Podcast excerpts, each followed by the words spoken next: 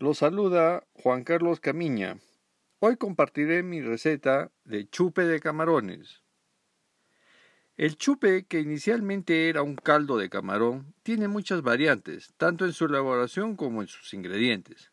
Pues, pues en los años 50, cuando la cuenca lechera de la ciudad comenzó su auge, fue allí que el caldo se convirtió en un chupe, pues el caldo fue visitado por los lácteos, los cuales llegaron para quedarse. Empecemos. Para cuatro personas, un kilo de camarón mediano, cuatro camarones grandes para decorar, 200 gramos de huevera de pescado, un litro y medio de agua hervida, o si se prefiere y se recomienda, un fondo de caldo de camarón cuatro pimientas de olor, dos cucharadas de ají panca, cuatro ajos chancados, una cebolla roja grande en cuadraditos, tres papas grandes peladas y partidas en cuatro, dos choclos tiernos cortados en rodajas, 100 gramos de habas tiernas peladas, una zanahoria mediana pelada, en bastones pequeños si se desea, un cuarto de col crespa o repollo picado, opcional, pues en algunas recetas se indica. 200 gramos de zapallo en tiras pequeñas, 200 gramos de queso fresco serrano en trozos chicos, dos ramas de guacatay y una rama de orégano, una taza de leche evaporada, aceite de olivo, sal, dos huevos frescos y una taza de arroz graneado que también lo podemos manejar como opcional. El procedimiento. Limpiamos bien los camarones, le sacamos el pequeño excremento que tiene en la cabeza, que ese será motivo de otra reseña para poderles explicar cómo limpiar un camarón. Lavamos bien el caucao o las hueveras, remojar y separamos en seis partes iguales.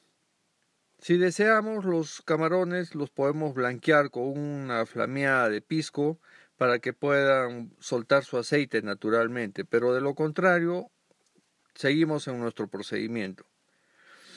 En agua hervida ponemos los seis camarones medianos, unos minutos y retiramos les retiramos las colas. Después molemos los cuerpos con un chorro de aceite.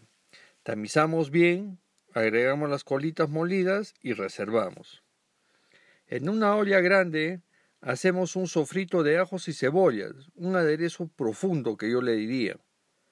Agregar allí el ají panca para que pueda cortar con una cocción suave, un fuego lento, para que el ají panca pueda ser cortado, difumine su color rojo y le dé ese toque de, de tornasol a nuestro chupe tradicional. Procedemos a agregarle un toque de sal y dejemos que corte, eh, repito, el ají colorado.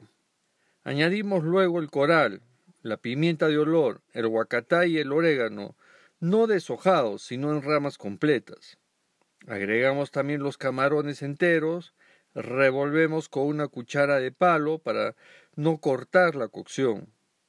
Pues a mí me sucede que cada vez que pongo una cuchara metálica, llega a cortarme ciertas preparaciones, más no la cuchara de palo.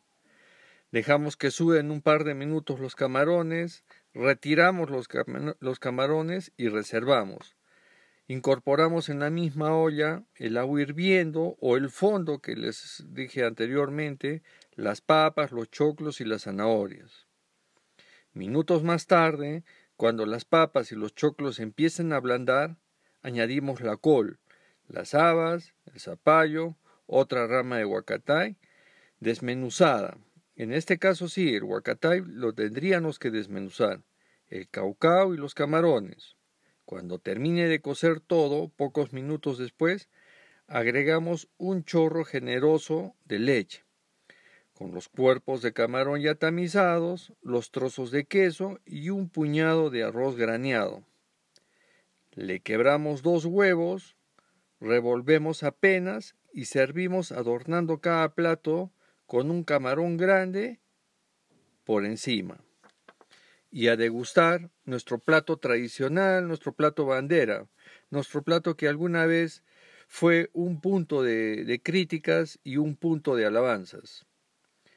Recuerden, visítenos en las redes como Fibras y Hebras o Juan Carlos Camiña. Muchas gracias.